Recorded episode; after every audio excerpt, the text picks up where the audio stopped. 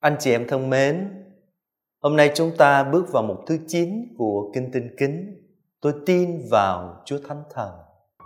Khi nói về Chúa Thánh Thần thì ngay lập tức anh chị em hãy nghĩ chúng ta nói về sự sống của Thiên Chúa và sự sống của Chúa Cha, sự sống của Chúa Con cũng là Thiên Chúa một ngôi vị mà chúng ta thờ lại. Cho nên Chúa Thánh Thần là đấng ban sự sống và là sự sống của mỗi người chúng ta. Trong Kinh Thánh nói rằng Thiên Chúa sáng tạo đất trời và mọi hoạt động của Ngài đều qua lời và trong quyền năng, trong sự sống, trong sức mạnh là thánh thần. Ví dụ như chúng ta thấy ở trong sách sáng thế, Thiên Chúa lấy bụi đất và nắng nên con người và thổi sinh khí, hơi thở, pneuma, ruach sự sống của Thiên Chúa vào trong lỗ mũi của con người và con người trở nên một sinh vật. Cho nên trong mỗi người chúng ta, thưa anh chị em, chúng ta có nơi mình cái thân xác này, nhưng đồng thời chúng ta cũng có nơi mình cái sự sống và sự sống của chúng ta là sự sống của Thiên Chúa, và sự sống đó được đồng hóa với chính linh hồn của chúng ta luôn. Và sự sống đó là ơn huệ mà Chúa Thánh Thần ban cho chúng ta. Cho nên các thánh giáo phụ nói, linh hồn của chúng ta chính là sự sống của chúng ta là món quà vô cùng quý giá mà Thiên Chúa Cha ban cho chúng ta là ơn huệ của Chúa Thánh Thần và bởi vì thế mà linh hồn của chúng ta là bất tử. Đọc tiếp ở trong sách Judita chúng ta lại thấy muôn loài được Chúa dựng nên phải phụng thờ Ngài vì Ngài đã phán bằng lời của Ngài, chúng liền xuất hiện. Ngài gửi sinh khi tới sự sống của Ngài, chúng được tác thành. Cho nên khi nói về Chúa Thánh Thần ngay lập tức chúng ta nói về chính sự sống của Thiên Chúa và sự sống của Chúa Cha, sự sống của Chúa Con đó bây giờ được ban cho chúng ta. Trong Kinh Thánh, anh chị em sẽ thấy có rất nhiều hình ảnh nói về Chúa Thánh Thần và đều liên quan đến sự sống. Ví dụ như là gió, khí và nước chỉ về Chúa Thánh Thần. Ví dụ như là dầu, lửa, ánh sáng, đám mây, là những tố chất căn bản của sự sống của thế giới và của con người cho nên chúng ta không thể sống mà không có khí, không có gió, không có nước, không có dầu, không có lửa, không có ánh sáng, không có mây, không có mưa thì tất cả những cái tố chất đó đều diễn tả sự sống và trong kinh thánh đều dùng để chỉ về Chúa Thánh Thần. Một hình ảnh kế tiếp mà anh chị em rất quen thuộc khi nói về Chúa Thánh Thần đó là chim bồ câu. Và khi nói về chim bồ câu thì chúng ta đừng nghĩ ngay đơn giản là con chim của hòa bình ở trong kinh thánh mang một ý nghĩa sâu hơn. Anh chị em nhớ, sau cái biến cố lục hồng thủy thì ông Noe thả một con chim bồ câu nó bay đi. Và khi nó bay về thì nó ngậm trên miệng một cái nhành lá ô liu để chỉ gì? Một sự sống mới, một trời mới, một đất mới. Cho nên khi mà Chúa Giêsu Kitô dưới sông Giô-đan chịu phép rửa, anh chị em còn nhớ, trời mở ra, Thiên Chúa Cha từ trời phán đây là con yêu dấu của ta, đẹp lòng ta, mọi đàn thì trên Chúa Giêsu Kitô là thần khí của Thiên Chúa ngự dưới hình chim bồ câu. Có nghĩa là gì? Một cuộc tạo thành mới, trời mới, đất mới, sự sống mới, bây giờ được ban cho chúng ta qua Chúa Giêsu một hình ảnh thứ ba nữa mà anh chị em thấy ở trong kinh thánh nói về Chúa Thánh Thần, chỉ về Chúa Thánh Thần, đó là ngón tay của Thiên Chúa bởi vì chúng ta nhớ khi mà Chúa ban cho Môsê lề luật thì trong sách xuất hành chương 31 viết rằng Đức Chúa đã ban cho ông hai tấm bia chứng ước và hai tấm bia đó do chính Đức Chúa viết, chính Thiên Chúa dùng ngón tay của Ngài viết. Cho nên Thánh Thần quyền năng được diễn tả qua cái hình ảnh ngón tay đó viết lề luật vào trong tấm bia thì bây giờ cũng chính thánh thần quyền năng đó viết lề luật của Chúa vào trong trái tim của chúng ta, vào trong tâm hồn của chúng ta. Cho nên Chúa Giêsu Kitô có một lần Ngài trừ quỷ và Ngài nói rằng nếu tôi dùng ngón tay của Thiên Chúa mà trừ quỷ, có nghĩa là dùng quyền năng thần khí sự sống, thần khí thánh của Thiên Chúa mà trừ quỷ, thì nước Thiên Chúa đang giữa các ông. Đó là những hình ảnh mà chúng ta có thể nói về Chúa Thánh Thần dựa vào Kinh Thánh. Nhưng khi nói về Chúa Thánh Thần khi chúng ta nghĩ ngài về sự sống thì đó là sự sống nào thưa anh chị em thưa sự sống viên mãn sự sống đời đời mà chúa cha và chúa con muốn ban cho chúng ta cho nên ở trong Ezekiel cựu ước viết như thế này các ngươi sẽ nhận biết ta là Đức Chúa khi ta mở huyệt cho các ngươi và đưa các ngươi lên khỏi huyệt. Hỡi dân ta, ta sẽ đặt thần khí thánh của ta vào trong các ngươi và các ngươi sẽ được hồi sinh. Và chính Chúa Giêsu Kitô mặc khải rằng Thiên Chúa đến thế gian này, sai con của Ngài đến thế gian này không phải là để kết án mà để cho ai tin vào người con đó thì khỏi phải chết nhưng được sống muôn đời. Và được sống muôn đời ở đây Chúa Giêsu Kitô muốn nói gì? Muốn nói một cuộc sinh hạ mới, một cuộc sinh hạ bởi nước và thần khí. Một cuộc sinh hạ mà trong đó chúng ta sẽ lãnh nhận nước hàng sống chỗ nào Chúa Giêsu Kitô nói điều đó, anh chị em còn nhớ, ở trong đền thờ, ở chương 7 của tin mừng Gioan, khi mà Chúa Giêsu Kitô nói rằng tất cả những ai khác hãy đến với tôi, hãy tin vào tôi, hãy đến mà uống như lời kinh thánh nói. Từ lòng người sẽ tuôn chảy những dòng nước hằng sống. Và tin mừng Gioan nói rằng Đức Giêsu Kitô muốn nói về thần khí mà những kẻ tin vào người sẽ lãnh nhận.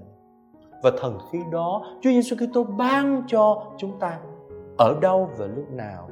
Thưa tin mừng Gioan chương 19 lại viết, cái giây phút mà Chúa Giêsu Kitô bị người lính cầm lấy giáo đâm vào cạnh sườn người, tức thì máu và nước chảy ra.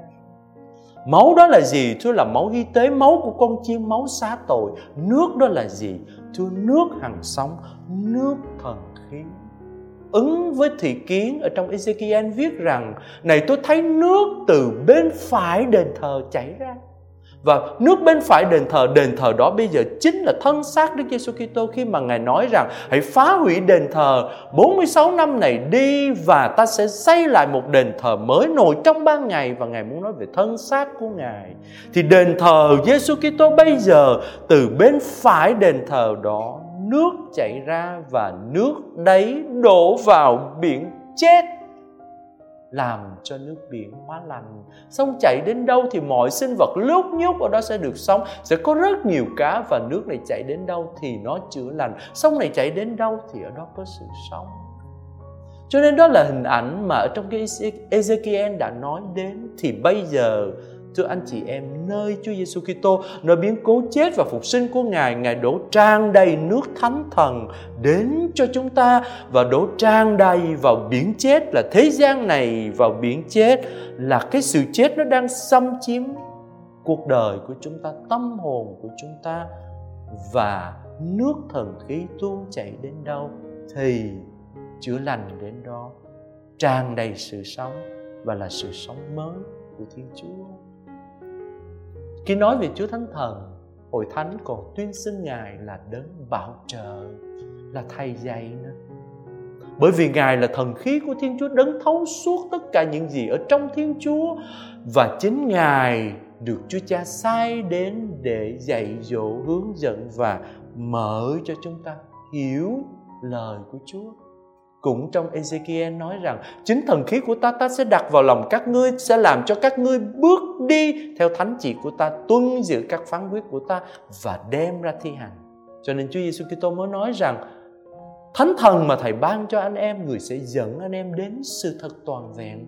Người không tự mình nói ra điều gì, Nhưng tất cả những gì người nghe từ Thầy Người sẽ nói lại cho anh em. Cho nên lời mà Chúa Giêsu Kitô nói với chúng ta đó Thì làm sao chúng ta hiểu được? Thưa khi chúng ta lãnh nhận Thánh Thần Thánh Thần soi sáng chúng ta, Thánh Thần làm cho chúng ta hiểu lời, Thánh Thần viết và khắc lời Ngày xưa trên bia đá Thì bây giờ trên bia thịt là lòng chúng ta cho nên Phaolô lại nói rất là hay ở trong 2 Corinto. Anh em là bức thư của Đức Giêsu Kitô được giao cho chúng tôi chăm sóc, không phải được viết bằng mực đen nhưng được viết bằng thần khí của Thiên Chúa hằng sống, không phải ghi trên những tấm bia bằng đá nhưng trên những tấm bia bằng thịt, tức là lòng. Cho nên trong truyền thống của Hội Thánh anh chị em thấy là chúng ta hay cầu nguyện xin Chúa Thánh Thần đến và Ngài soi sáng Tại sao Chúa Thánh Thần đến và Ngài soi sáng? Tại sao Ngài làm cho chúng ta bừng sáng và hiểu hết tất cả những lời mà Chúa Giêsu Kitô nói với chúng ta, những lời mà Chúa Cha nói với chúng ta qua người con của Ngài. Thánh Augustino nói rất hay và giải thích rằng lời mà Thiên Chúa nói với chúng ta là lời tình yêu. Người con mà nói với chúng ta là nói bằng tình yêu của Ngài Đức Giêsu Kitô và chính Ngài là tình yêu trọn vẹn của Chúa Cha. Lời Kinh Thánh mà chúng ta đọc là lời tỏ tình của Thiên Chúa. Vậy làm sao tôi có thể hiểu được lời tỏ tình của Thiên Chúa, lời tình yêu của Thiên Chúa nếu như tôi không được tình yêu soi sáng? Nói một cách khác nếu như tôi không cảm được tình yêu của ngài. Cho nên một cái hình ảnh thứ ba nữa mà luôn luôn dùng cho chúa thánh thần đó là tình yêu thư Roma viết rằng, Thiên Chúa đã đổ tình yêu của Ngài vào lòng chúng ta nhờ Thánh Thần mà người ban cho chúng ta.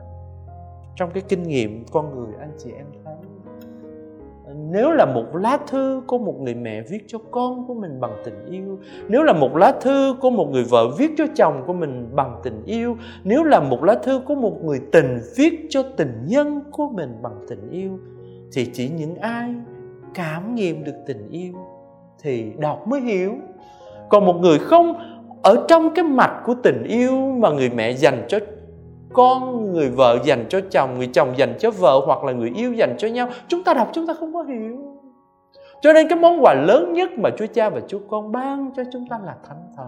Thánh Thần là gì? Là sự sống của Cha và Con bây giờ sự sống trọn vẹn của Thiên Chúa được ban cho chúng ta. Thánh Thần là gì? Thánh Thần là tình yêu của Cha và của Con bây giờ được đổ tràn đầy vào trong chúng ta. Và chúng ta có Chúa Thánh Thần, chúng ta được được đổ tràn đầy Chúa Thánh Thần vào trong chúng ta. Có nghĩa là chúng ta được yêu chúng ta cảm được tình yêu. Và khi chúng ta được yêu chúng ta cảm được tình yêu thì tự dưng chúng ta bừng sáng. Chúng ta đọc lời Chúa chúng ta hiểu lời Chúa lời tình yêu nói với chúng ta cho nên Thánh Thần trở thành thầy dạy của chúng ta Thánh Thần soi sáng chúng ta Thánh Thần làm cho chúng ta cảm được tình yêu của Chúa Cha và Chúa Con dành cho chúng ta. Cho nên cũng Thánh Phaolô Ngài lại khẳng định trong thư Roma chương 8 nói rằng anh em đừng có sợ sệt nữa. Bởi vì sao? Bởi vì thần khí mà Chúa Cha và Chúa Con ban cho chúng ta không phải là thần khí khiến cho chúng ta sợ sệt, khiến cho chúng ta trở thành nô lệ, mà khiến cho chúng ta được làm con kêu lên Abba Cha ơi. Thần khí chứng thực với thần trí của chúng ta rằng chúng ta là con và quả thật chúng ta là con cái của Thiên Chúa và nếu đã là con thì được thừa kế, được thừa kế như thế nào thưa được đồng thừa kế với Chúa Kitô. Cho nên anh chị em thấy cái ngôn ngữ trong tin mừng mà Chúa Giêsu Kitô gọi Chúa Cha là Abba. Thì bây giờ cũng một tình yêu đó Chúa Cha đổ vào lòng chúng ta. Để giống như Chúa Giêsu Kitô vậy, chúng ta cũng kêu lên Abba, Cha ơi. Cho nên Chúa Giêsu cầu nguyện với Chúa Cha rằng chính Cha đã sai con và đã yêu thương họ như Cha yêu thương con. Con đã cho họ biết danh cha và sẽ còn cho họ biết nữa. Con đã tỏ cho họ biết về cha và cha đã yêu thương họ như cha yêu thương con, để tình cha đã yêu thương con ở trong họ. Và con cũng được ở trong họ nữa. Anh chị em và tôi, chúng ta đã lãnh nhận thánh thần tình yêu, thánh thần sự sống của chúa cha và chúa con chưa? Chưa rồi. Khi chúng ta lãnh nhận biết thánh tài, đó là lúc chúng ta được dìm vào trong thánh thần được dìm vào trong nước hàng sóng, cho nên khi chúng ta nói rằng chúng ta tuyên xưng rằng tôi tin vào Chúa Thánh Thần có nghĩa là tôi dìm chính tôi vào trong sự sống của Chúa Cha, sự sống của Chúa Con, tình yêu của Chúa Cha, tình yêu của Chúa Con. Tôi dìm chính tôi vào Chúa Thánh Thần. Và Chúa Thánh Thần trở thành trở thành môi trường sống của tôi Chúa Thánh Thần trở thành sự sống mới của tôi cho nên bí tích thánh thảy của chúng ta được gọi là bí tích tái sinh là vậy. Và vì vậy mà Chúa Giêsu Kitô cũng nhắc cho chúng ta là chúng ta được sinh lại bởi Chúa Cha trong nước trong thanh thần. Và chính lúc anh chị em và tôi chúng ta lãnh nhận bí tích thánh tẩy chúng ta được dìm vào trong Chúa Cha, Chúa Con và Chúa Thánh Thần. Chúng ta được lãnh nhận chính sự sống của Cha chính sự sống của Con. Chúng ta được lãnh nhận trọn vẹn Chúa Thánh Thần đó cũng chính là lúc mà Chúa Cha ghi ấn tín làm con Thiên Chúa trên chúng ta cho nên cái bí tích thánh tẩy một lần chúng ta đã lãnh nhận thì mãi mãi chúng ta là con Thiên Chúa. Bởi vì Chúa Cha đã đổ tràn đầy thánh thần. Thánh thần đó đang ở trong chúng ta và chúng ta đã được ghi ấn tín thánh thần. Ấn tín đó như thế nào chúng ta nghe cái ngôn ngữ mà Thánh Phaolô nói Đấng đã làm cho chúng tôi vững chắc cùng với anh em trong Đức Kitô đã sức giàu cho chúng ta đấng đó chính là Thiên Chúa Cha. Chính người cũng đã đóng ấn tín trên chúng ta và đổ tràn đầy thần khí vào lòng chúng ta làm bảo chứng. Cho nên điều khác biệt giữa Kitô hữu với tất cả những anh chị em chưa biết Chúa Kitô một cách căn bản và bí tích đó là gì? Thưa, đó là chúng ta lãnh nhận bí tích thánh tẩy và chúng ta được Chúa Cha ghi ấn tín làm con của Ngài bằng dầu thánh thần. Và một khi chúng ta đã được ghi ấn tín làm con của Đức Chúa Trời bằng dầu thánh thần, thì chúng ta thuộc tròn về Thiên Chúa. Chúng ta là con và quá thật, chúng ta là con. Cho nên Thánh Phaolô lại nhắc anh em đừng có làm phiền lòng Thánh Thần của Thiên Chúa, bởi vì chính người là dấu ấn nếu Chúa Cha dùng dầu thánh thần mà đánh dấu mỗi người chúng ta, mà ghi dấu chúng ta, thì thánh thần chính là dấu ấn ghi trên anh em chờ ngày cứu chuộc.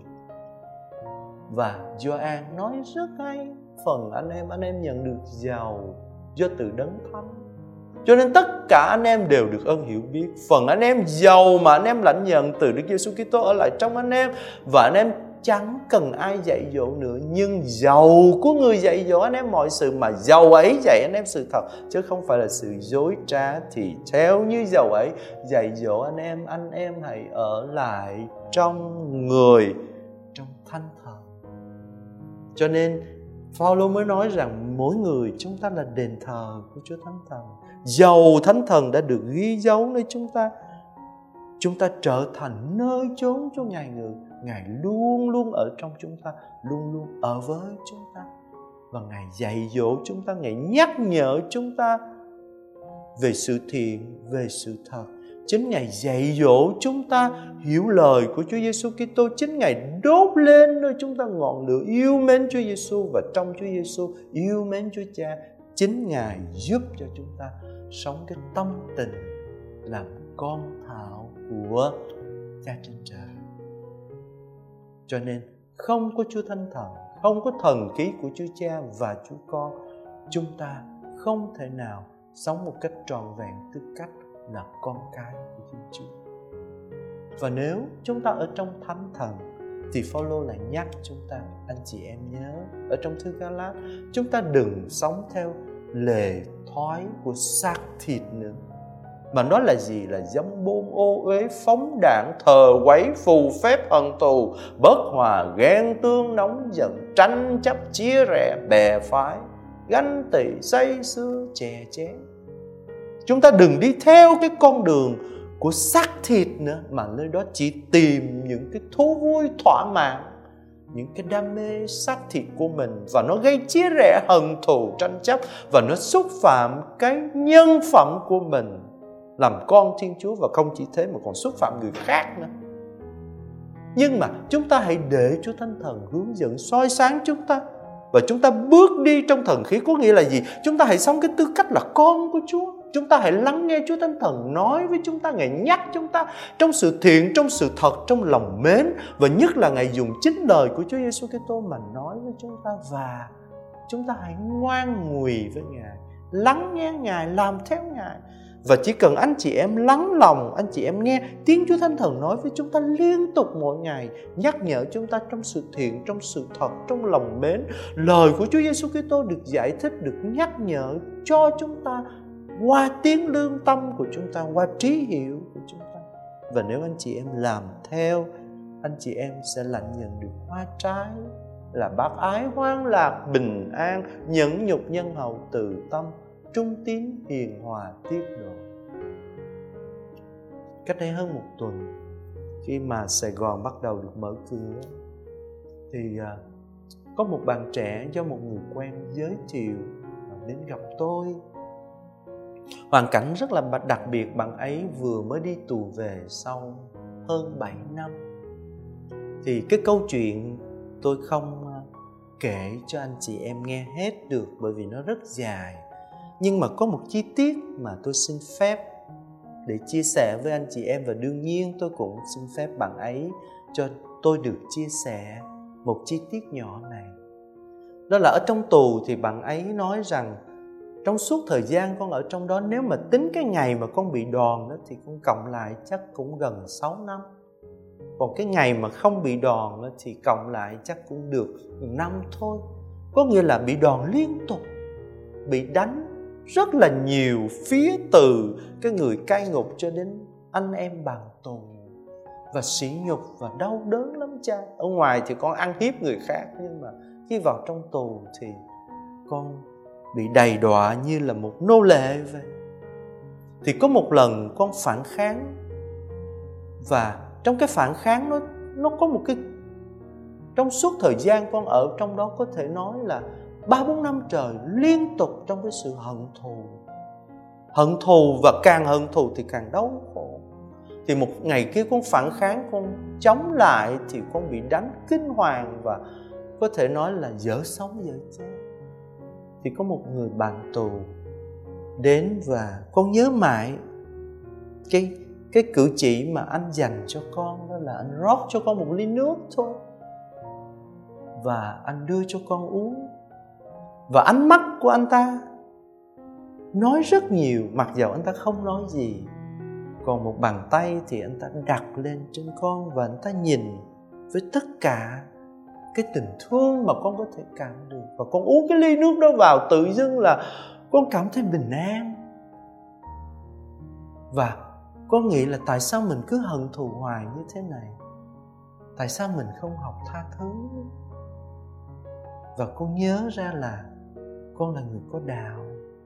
Con nhớ rằng chúa dạy mình phải tha thứ. Và thế là con tập, con bắt đầu, con đọc kinh lại con bắt đầu con cầu nguyện, con có được sự bình an. Cho nên cái thời gian sau này của con bắt đầu nhẹ nhàng hơn. Và những ngày tháng cuối cùng có thể nói cái năm còn lại là những năm mà, cái năm thời gian mà con cảm thấy được trang hòa với anh em bạn tù của mình. Cho nên hôm nay con đến để mà xin được xưng tội với cha. Thì tôi nói với bạn ấy rằng bạn đã được ơn của chúa đó hay nói trong ngôn ngữ của bài chia sẻ hôm nay mà chúng ta đang dùng, đó là được ơn của chúa thánh thần qua cái ly nước đó, qua cái ánh mắt, qua cái bàn tay mà nơi đó diễn tả tình thương, phải chăng là chính lúc đó Chúa Thánh Thần mà đang ngự trong tâm hồn của anh và anh đang là đền thờ của Ngài. Chúa Thánh Thần đó thật sự tỏa sáng. Nước thần khí tình yêu của Ngài bắt đầu tuôn chảy nơi anh. Anh có được sự bình an. Qua cái việc anh lãnh nhận tình thương từ một người anh em của mình, thần khí tình thương nơi anh trỗi dậy và anh bắt đầu cầu nguyện anh bắt đầu biết thứ tha cho nên thưa anh chị em khi chúng ta tuyên xưng tôi tin vào Chúa Thánh Thần thì hãy nhớ chúng ta luôn luôn ở trong Chúa Thánh Thần. Chúa Thánh Thần luôn luôn ở trong chúng ta. Và nói theo ngôn ngữ của Thánh Phaolô, nếu chúng ta sống nhờ Chúa Thánh Thần thì cũng hãy nhờ Chúa Thánh Thần mà tiến bước. Chúng ta hãy yêu thương nhau như Chúa Kitô đã yêu thương chúng ta trong cùng một tình yêu thánh thần mà ngài lãnh nhận từ cha cha yêu ngài như thế nào cha cũng yêu chúng ta y như vậy trong cùng một thần khí. Cho nên chúng ta hãy yêu thương nhau, tha thứ cho nhau và hãy mang lại bình an hoan lạc, nhân hậu cho anh chị em của mình. Cảm ơn anh chị em.